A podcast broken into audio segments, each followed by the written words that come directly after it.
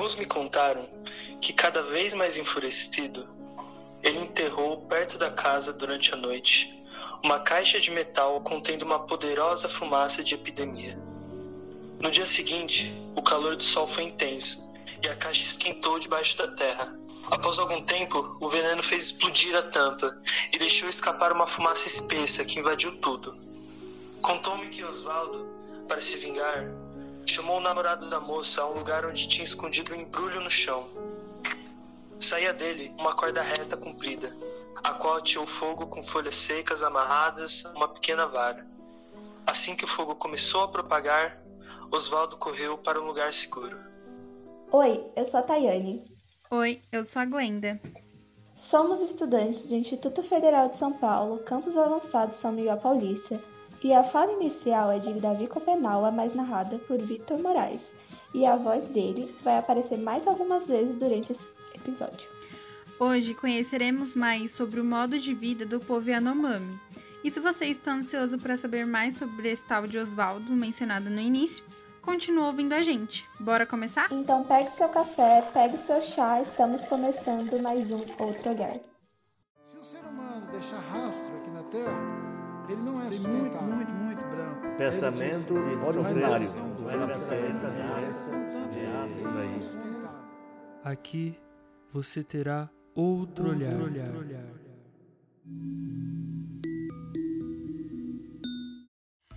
Você se lembra quando contamos que os Yanomamis não têm o hábito de guardar riquezas ou receber heranças e que os objetos dos falecidos são enterrados junto a eles? Pois bem, vamos explorar um pouco mais sobre esse assunto. Os objetos que fabricamos, e mais ainda os dos brancos, podem durar muito além do tempo que vivemos.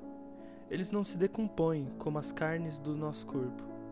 Os humanos adoecem, envelhecem e morrem com facilidade. Já o metal dos facões, dos machados e das facas fica coberto de ferrugem e sujeira de cupim, mas não desaparece tão depressa. Assim é. As mercadorias não morrem. É por isso que não as juntamos durante a nossa vida e nunca deixamos de dá-las a quem nos pede. Se não as dessemos, continuariam existindo após a nossa morte, mofando sozinhas, largadas no chão de nossas casas. Só serviriam para causar tristeza nos que nos sobrevivem e choram nossa morte. Sabemos que vamos morrer, por isso cedemos nossos bens sem dificuldade. Já que somos mortais, achamos feio agarrar-se demais aos objetos que podemos vir a ter. Não queremos morrer grudados a eles por avareza. Por isso, eles nunca ficam muito tempo em nossas mãos. Nem bem acabamos de consegui-los e logo os damos a outros que, por sua vez, os querem. Bem como a fala anterior foi retirada do livro A Queda do Céu, a cultura e os modos de vida desse povo estão diretamente ligados à religiosidade.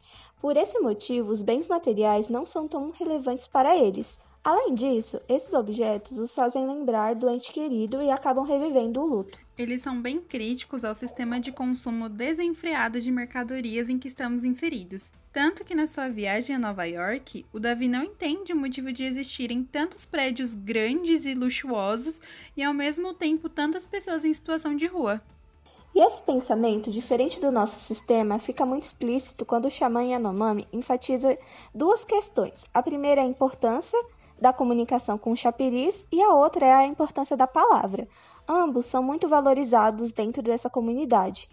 E ele diz assim no livro: Porque o valor que damos a essas mercadorias é até maior que o valor que os brancos dão ao ouro, que tanto cobiçam. E não queremos possuir grande quantidade de mercadorias. Isso confundiria as nossas mentes.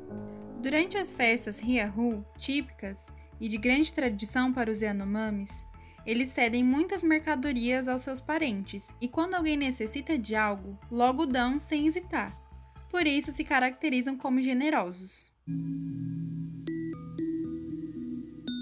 Muito legal essa outra perspectiva. No livro A Queda do Céu, o Davi ele defende que o acúmulo de mercadorias atrai brigas e caos. E a outra vertente muito presente é a importância da floresta nesses modos de vida e que eles não veem motivos para destruí-la ou arrancar recursos a mais do que precisamos. Enquanto isso, há muita gente que pensa o contrário. e não liga para o meio ambiente que é imprescindível para a humanidade. E linkando com isso, há um pensamento muito bom do Ailton Krenak, e ele vai dizer em um de seus livrinhos que ninguém come dinheiro e que também não podemos pagar para reconstruir uma natureza morta. Glenda, outro fator que me chamou muita atenção foi o fato de que quando os Yanomamis entram pela primeira vez na casa de um desconhecido, é comum eles trocarem materiais para selar uma amizade. Quando um homem não alcança a reputação de generoso, ele deve ser esquecido após a morte. E eles acreditam também que ninguém terá saudade, haja vista que o mesmo enchia as divindades de raiva com essas recusas. Já quando o homem generoso morre, os cabelos de sua esposa e de seus filhos são cortados como forma de identificar o luto. Glenda, você sabe o que aconteceu quando os Yanomami tiveram o primeiro contato com os não indígenas? Sei, mas para a gente entender o que houve, vamos precisar voltar um pouco no tempo. E desde a sua infância, o Davi percebeu que os brancos viviam de maneira muito diferente certo? Exatamente. E essa concepção se deu porque os Yanomami não acreditavam na separação entre religião e o mundo. Eles valorizam muito as entidades e as palavras de Omama. Já os brancos valorizam o consumo e o garimpo em prol da acumulação de mercadorias.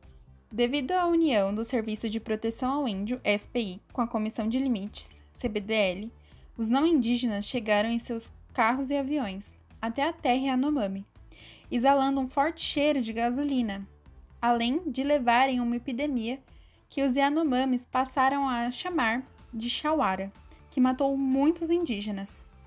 É realmente muito triste e infelizmente não para por aí. A complexidade desses primeiros contatos era muito clara. As mães Yanomami, por exemplo, que tinham medo de seus filhos serem levados. As relações de exploração e as trocas que os brancos faziam com os Yanomami, em que negociavam hospitalidade em troca de mercadorias. É importante ressaltar que, nesse momento, um dos chefes da comissão, chamado Osvaldo, queria se casar com uma mulher, e após ser rejeitado por ela, explode dinamites na terra Yanomami. A consequência dessa atitude foi muito grave, porque além do impacto da explosão, os indígenas sofreram com uma contaminação ocasionada pela fumaça do explosivo. O trecho a seguir evidencia a problemática. Com que Oswaldo fez explodir essa epidemia, eu não sei, mas os brancos devem saber. Nossos ancestrais desconheciam a febre ardente dessas fumaças de epidemia. Seus corpos eram frescos, como a floresta em que sempre viveram, sem remédio nem vacina. Talvez Oswaldo tenha posto fogo no pó que usam para explodir grandes rochas. Seja como for, bastou que nossos antigos inalassem essa fumaça desconhecida para morrerem todos, como peixes que ainda não conhecem o poder letal das folhas do veneno de pesca coachirana. Seja como for, bastou que nossos antigos inalassem essa fumaça desconhecida para morrerem todos, como peixes que ainda não conhecem o poder letal das folhas do veneno de pesca coachirana. Foi assim perto de Maracana, que tomamos conhecimento da potência da epidemia de Chauara dos brancos. Entendemos então o quanto eram perigosos para nós. Agora, já faz muito tempo. Apesar disso, os sobreviventes ainda se lembram da fumaça que Oswaldo espalhou por vingança. Podemos perceber a partir dessa fala os impactos da vingança de Oswaldo. Ela reforça a ideia de superioridade ou de, entre aspas, passe livre que os brancos acreditam ter para destruírem a floresta e matar os indígenas com suas epidemias. Depois desses relatos sobre os impactos dos primeiros contatos dos Yanomami com os brancos, cronologicamente vamos pensar mais adiante, especificamente na infância de Davi. A evangelização dos povos indígenas não é uma novidade. Infelizmente, os Yanomamis também foram alvo disso. Para termos uma ideia, os cristãos tiveram uma intervenção muito grande na vida e na crença dessas populações. A pauta central dessa evangelização era a crença a partir do medo e da repressão. Para exemplificar, podemos pensar na ideia do medo de que as pessoas possuem de desagradar ao Deus cristão, entre muitas aspas. Esse desagrado podia fazer com que essa entidade os punissem. A gente já falou sobre a cosmologia Yanomami e como a ideia do pecado está absolutamente ausente nela. Por outro lado, é de conhecimento geral que nas doutrinas cristãs a ideia de punição é muito forte. Tata, um dos fatores que levaram Davi a largar o cristianismo, mesmo sendo batizado, foi a frustração de conversar com Deus que os missionários tanto diziam e nunca ter sido respondido. Ele também era contra essa questão de não poder fazer nada sem ser punido. Nesse tempo, ele estava apaixonado pelos objetos dos não indígenas e queria ser como eles, fazer as mesmas coisas, se vestir igual e tudo mais.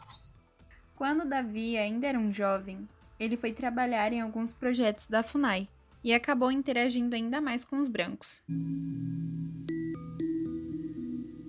Agora, Davi, hoje é verdade que o, os índios mais jovens, adolescentes, assim, eles têm vontade ou, ou manifestam desejo de, de, de, conviver, de ser educados junto aos brancos? Isso acontece muito, é verdade? Bom, acontece sim.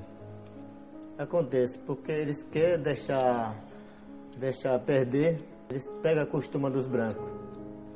Ele vai para a cidade, vai, vai provando o chá do branco provando a bebida, o branco vai dar na bebida, para ele, um, para ele deixar como índio.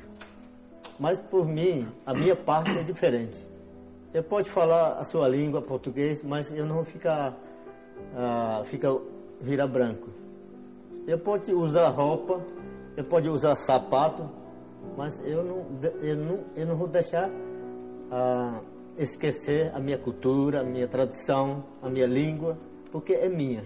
Apenas quando contraiu uma doença contagiosa que resolveu definitivamente retornar à sua religião, mas não foi tão simples assim. Inclusive, contraiu tuberculose de seu colega de quarto. Todos sabiam que ele estava doente e mesmo assim o deixaram junto a Davi. Tudo isso aconteceu enquanto ele trabalhava para a FUNAI. Sem saber que a doença do colega era contagiosa, acabou usando alguns objetos dele e, assim, contraiu a doença. Foi tão grave que ele foi internado em Manaus. E se você, assim como nós, também está indignado com tal descaso, tudo ficou pior quando ele vai se tratar. Seu médico conversava com um agente da FUNAI como se ele fosse responsável pelo indígena. O médico não informou sobre sua doença ou a causa dela, e mesmo com essa exclusão de informação, o Davi se recuperou e voltou para o seu lar. Nesse momento, percebe que a tentativa de ser branco foi em vão.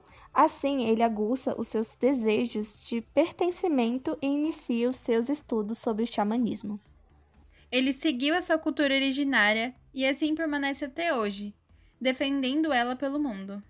Nunca vou querer de deixar imitar nossos antepassados pois esse é o nosso verdadeiro modo de ficar sóbrio. Esse podcast foi desenvolvido por um grupo de estudantes do Instituto Federal de São Paulo, Campus Avançado São Miguel Paulista, devido a um projeto de pesquisa orientado por Leonardo Alves e Enoch Portes. Foi roteirizado por Glenda e Tayane Menezes, editado por Tayane e contou com a participação de Victor Moraes.